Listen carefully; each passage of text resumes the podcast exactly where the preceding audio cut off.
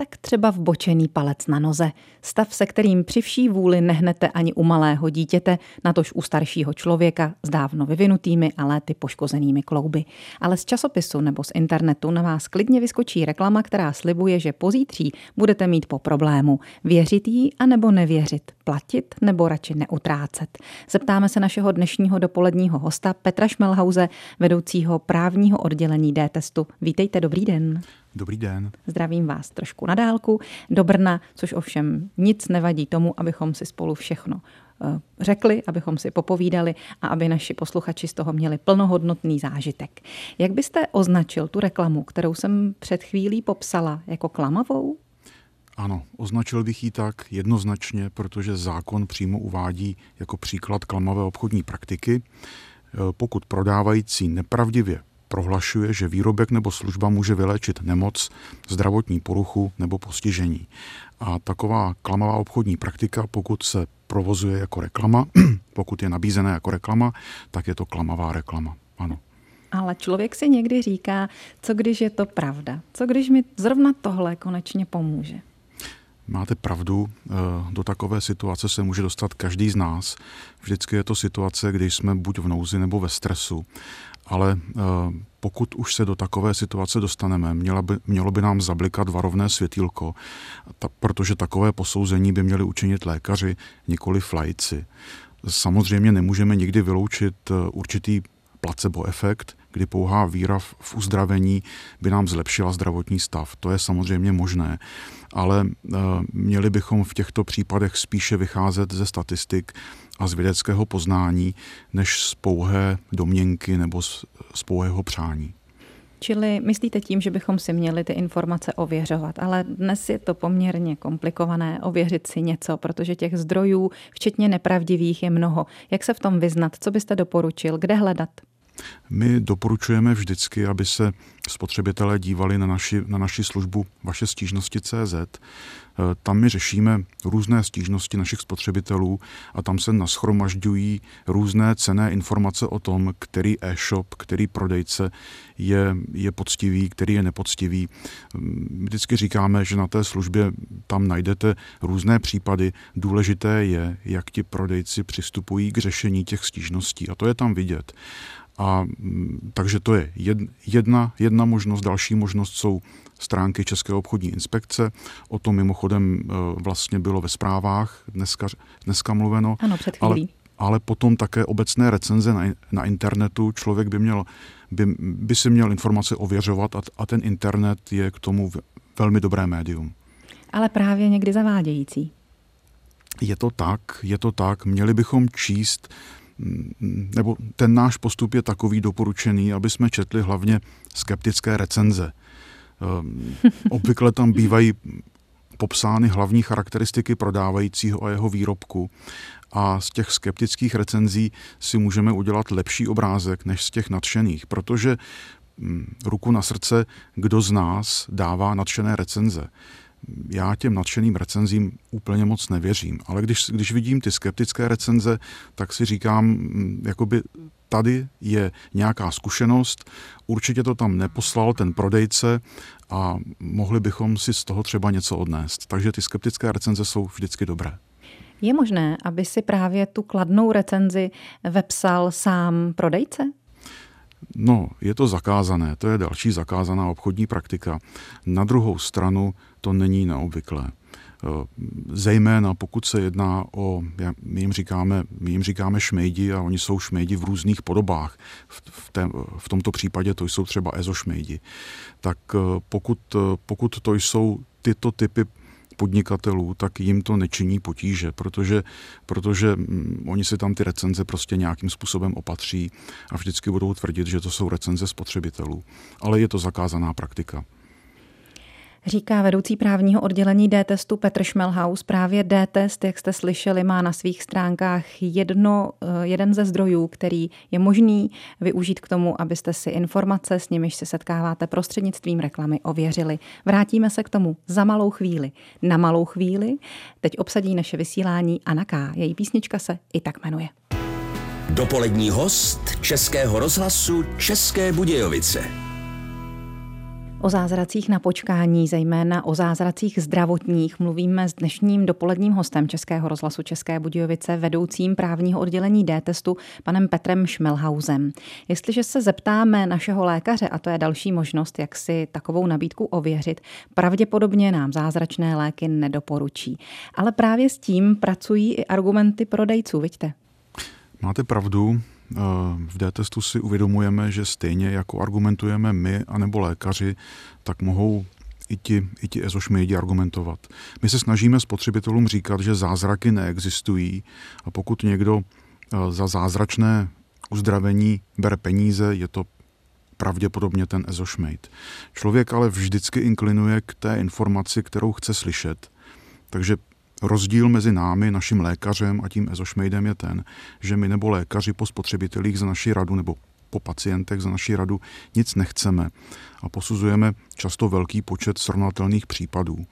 Máme tedy nějaké statistické zkušenosti, které jsme získali právě od spotřebitelů nebo v případě lékařů od pacientů. A to je ten rozdíl. Zajímavé je, že ačkoliv u nás zdravotnictví bezplatné z větší části, takže lidé mají tendenci věřit tomu, co si mohou zaplatit. No, je to tak, že eh, když se lidé dostanou do nějaké mezní nebo nouzové situace nebo stresové situace, tak eh, tam už potom, tam už potom ty peníze nehrajou takovou roli.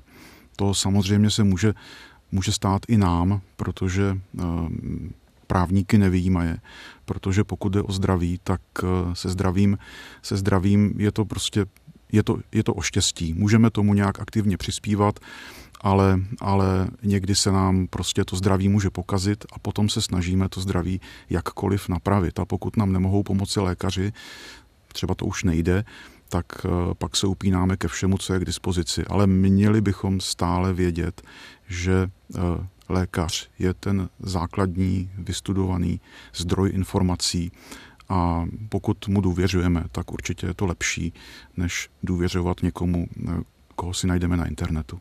Mm-hmm.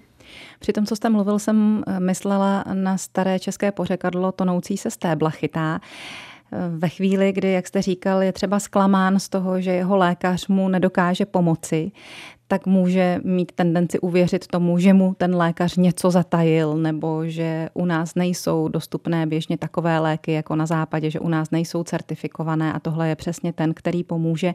Čili tady se jedná o manipulaci, o citové vydírání. Je to tak, je to tak. Ta manipulace je vždycky založena na nějaké kombinaci pravdivých a nepravdivých faktů. Ten Ezošmejt obvykle popíše obecný problém, pak se pustí do svých pseudovědeckých výkladů, používá přitom mix odborných a zcela vymyšlených termínů, často se odvolává na univerzitní profesory, kteří ve skutečnosti buď neexistují, nebo zneužití svého jména na druhém konci světa vůbec netuší. Samozřejmě ten Ezošmejt uvádí celou řadu nadšených recenzí na svůj produkt a na své schopnosti. To tam je vždycky. Mají k tomu i důkazy? No, oni si ty důkazy vždycky vytvoří a je, je jenom na nás, jestli těm důkazům budeme rozumět. Oni to zkouší různě. Um, oni například mohou, pokud to nejsou klasické e-shopy, což jsou také, ale eh, dnes, dnes používají poměrně úspěšně i sociální sítě. To znamená, nemusí se vůbec jednat o nějaké klasické webové stránky. A eh, tím, že okolo sebe vytvoří nějakou skupinu obdivovatelů, mohou mohou je použít jako svědky eh, té úspěšné léčby a tím mohou ovlivnit i další osoby, které jsou potom v kontaktu s těmito obdivovateli. Takže eh, ty metody jsou skutečně různé. A ti obdivovatelé mohou být docela úspěšní v šíření té myšlenky dál. Mohou to být takový jejich podprodejci, jejich influenceři tím pádem. Je to přesně tak a ono, ono se to netýká vlastně jenom eh, těchto produktů s lidským zdravím, které, které mají, mají, mají pozitivně působit na lidské zdraví. Ono se to týká vůbec takových těch, těch, těch sociálních bublin, ve kterých se pohybujeme. My prostě mm-hmm. máme tendenci věřit těm lidem, které od někud známe. A pokud nám někdo známý napíše nějakou informaci, tak eh, taková informace pro nás už má nějakou relevanci. A na to oni spolehají. Jakoby šíří ty informace právě tímto síťovým způsobem mezi osobami, které se navzájem znají. Promyšlená klamavá reklama je tématem dnešního rozhovoru s Petrem Šmelhausem, vedoucím právního oddělení D-testu a za chvíli se k němu vrátíme. O ezošmejdech mluvíme dnes s Petrem Šmelhausem, vedoucím právního oddělení D-testu. Jaké ezometody, když použiju tu předponu a ezovýrobky, tedy obvykle nabízejí, pane Šmelhausi?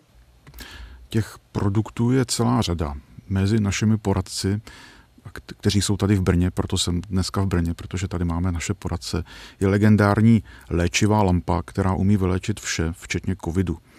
S tou jsme se seznámili právě v covidové době a skutečně jsme, jsme se na ten e-shop potom zaměřili. Ale mohou to být i různé kameny, hůlky, talismany, obrazy. Promiňte, obrazy? Třeba panenka Maria, nebo jak si to máme představit? Ano, mohou být, mohou být léčivé obrazy. Ty, ty mohou mít jakoby ten, ten obsah toho obrazu může být naprosto různý. To může být abstrakce, ale může to být skutečně i nějaký svatý obrázek. Takže všechny tyhle ty obrazy mohou mít léčivé účinky eh, podle těch, podle těch prodejců. Samozřejmě já netvrdím, že pro, pro věřícího obraz eh, panenky Marie ten léčivý účinek nemá. Samozřejmě ano. pro ně je důležitý. Takže jakoby nech, nechci to nějak spochybňovat, ani se tomu nechci nějakým způsobem vysmívat. To je, eh, to je samozřejmě věc každého, ale eh, obecně lze říct, pokud nám někdo doporučí nějaký léčivý obraz a je to, je to, je to cokoliv, nějaká abstrakce a vyvozuje z toho nějaké zázračné, zázračné důsledky, tak s velkou pravděpodobností se jedná o podvod. Dá se říct, v jakých, promiňte, v jakých eh, cenových relacích se pohybují ty nabídky? Mm, jsou to většinou 100 koruny, někdy vyšší 100 koruny, ale jsou to i tisíce. Uh, oni, oni ti jezošmejdi, oni dobře vědí, kde je hranice trestného činu. Takže uh, oni, se, oni se pohybují pod tou, pod tou hranicí, uh, která by je ohrožovala, ale mohou to být skutečně i nižší tisíce korun. A kde je hranice trestného činu? Eh, ta hranice, je, ta hranice je, pokud způsobí škodu nikoliv nepatrnou a ta nikoliv nepatrná je 10 tisíc korun. Čili bývá to obvykle cena nižší než 10 tisíc korun. Jak prezentují takové zázračné výrobky? Um, oni, je, oni je vlastně upraví podle, podle potřeby té, té cílové skupiny. Jejich produkty mají léčit tělo i duši, přinést zdraví, štěstí, lásku nebo dokonce i peníze a tímto způsobem, tímto způsobem oni je jakoby cílí a prezentují. Vy jste teď narazil na slovní spojení cílová skupina, takže mají své cílové skupiny a podle čeho si je vybírají, identifikují? E, ta cílová skupina jsou obecně zranitelné osoby. To, jsou, to, je, to je někdo, kdo hledá pomoc v nouzi. Jak jsme říkali, ne každá nemoc je léčitelná, v nouzi má člověk tendenci všechno zkusit. Další skupinou můžou být lidé, kteří se nějakým způsobem uh, ocitli v sociální nouzi, nějak se jim, nějak se jim zpřetrhali jejich, jejich sociální vazby. Tak ten ezošmejt jim tyto vazby může nahrazovat. Kontakt s tímto, s tímto člověkem. Uh, ty osoby v osobním, písemném nebo telefonickém styku jsou velmi přesvědčivé, oni to umí. Vždy se snaží využít eh, té nouzové situace nebo té zranitelnosti ať už je to ta zdravotní nebo sociální, a jsou na, na jakékoliv skeptické otázky obvykle dobře připraveni. Čili jsou to takový obchodníci se zranitelností. Kdo to vůbec je? Kdo se za nimi skrývá? Nebo jak se prezentují? No, jsou to různé osoby. My vždycky říkáme, že počet těch šmejdů je konstantní. Oni se vždycky tak přelévají mezi jednotlivými oblastmi. Takže to jsou různí podnikatelé provozující e-shopy, Mohou se ale prezentovat jako poradci jakéhokoliv druhu, koučové nebo léčitelé. Mm, pro ně je důležitá ta důvěryhodnost, kterou vytvářejí, honosí se nějakými tituly, někdy to jsou pochybné tituly, někdy ne, někdy je to jinak. Zaštiťují se těmi výzkumy z cizích zemí, jmény cizích profesorů. A mm, ono to působí na ty skupiny osob mm, docela dobře a, Důvěryhodně, a, jak jste ano, říkal. Ano, a na ty skeptičtější to potom může působit právě v těch situacích, kdy jsou sami v nějaké nouzi. Uhum. A řeknou si, tak přece jenom pod tohle se podepsal pan profesor, ten či onen, tak tomu bych mohl věřit. Ano, prostě to zkusí. Vysíláme pro vás pořad dopolední host. Tím hostem je dnes Petr Šmelhaus, vedoucí právního oddělení D-testu. U mikrofonu v Českých Budějovicích je Eva Kadlčáková. Posuneme se dál skrze písničku. Klamavá reklama, která cílí na ohrožené skupiny lidí, na ty, které jsou nějakým způsobem zranitelné a která jim slibuje zázraky, třeba co se týče jejich zdraví, štěstí, lásky nebo dokonce i peněz, je tématem dnešního povídání s dopoledním hostem Českého rozhlasu České Budějovice Petrem Šmelhausem, vedoucím právního oddělení D-testu. A tak se chci zeptat, je vůbec ta klamavá reklama u nás eh, možná, není zakázaná? Ano, je zakázaná, jednak je zakázaná podle, podle zákona na ochranu spotřebitele, tam jsou zakázané ty klamavé obchodní praktiky a potom podle zákona o regulaci reklamy, protože pokud se, pokud se eh, propaguje něco, co je, co, je, co je klamavé, tak je to také zakázané podle tohoto zákona. Reklama obecně nesmí být v rozporu s dobrými mravy a zejména nesmí obsahovat prvky využívající motivy strachu. Pokud tedy se nás eh, ten, ten ezošmejt pokouší dostat na, ten, na, na, na ty naše obavy, na náš strach, tak, eh, tak ta reklama může být v rozporu se zákonem. A samozřejmě velký ohled, eh, velký ohled se musí brát i na osoby mladší 18 let. Nesmí ta reklama podporovat chování, které ohrožuje jejich zdraví. Takže to, je, to, jsou, ta, to jsou ty zákonné limity uh, pro to, co je dovolené a co je zakázané. Čili dá se říct, že ta klamová reklama by mohla být trestná i v případě, že by šlo o částky nižší 10 tisíc korun? Uh, ano, pokud se nejedná o trestné činy, které, které se hodnotí, hodnotí podle, podle škody. Pokud se, pokud, pokud se hodnotí podle újmy na zdraví, tak taková reklama by, nebo taková činnost by mohla být potom hodnocena hodnocena v tom, v tom celém důsledku jako, jako trestný čin. Obecně, obecně bychom třeba mohli, mohli hovořit o podvodu. Podvod ten má, ten má právě ten aspekt, aspekt té škody na majetku, ale e, jsou tam i další trestné činy, které bychom mohli pod to podřadit, například ohrožování zdraví závadnými potravinami a jinými předměty, pokud to tedy ohrožuje zdraví mm-hmm. tak, eh, tak se může jednat právě o tento trestný čin. A tam, Nebo promiňte, jsem, asi ano. nemusí dojít i k tomu hm, poškození zdraví přímo, ale vlastně jenom k té možnosti, která tam je.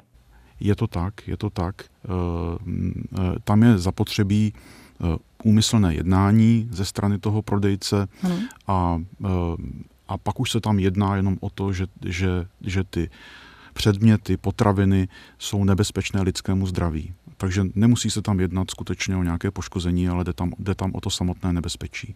Já jsem vás přerušila, určitě jste chtěli ještě něco vyjmenovat? Jenom jsem chtěl říct, a nechci tím posluchače nudit, ale že jsou ještě další trestné činy, které by jsme mohli, mohli zvažovat. Je to třeba těžké ublížení na zdraví z nedbalosti nebo obecné ohrožení z nedbalosti. Tyto trestné činy by mohli ti, ti, ti podvodní prodejci, ti ezošmejdi by mohli naplnit jejich skutkové podstaty. Mm-hmm. Znamená to tedy jednoznačně, že klamavá reklama může být ve své podstatě i nebezpečná?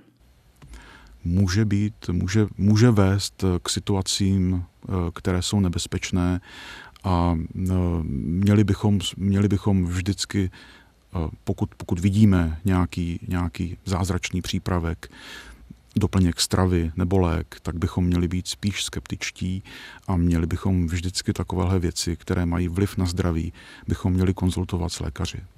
Máte k tomu nějaké příklady, kdy třeba byla nabízena látka, která eh, ve skutečnosti byla jedovatá, nějaká tajná receptura, která byla eh, zdraví ohrožující?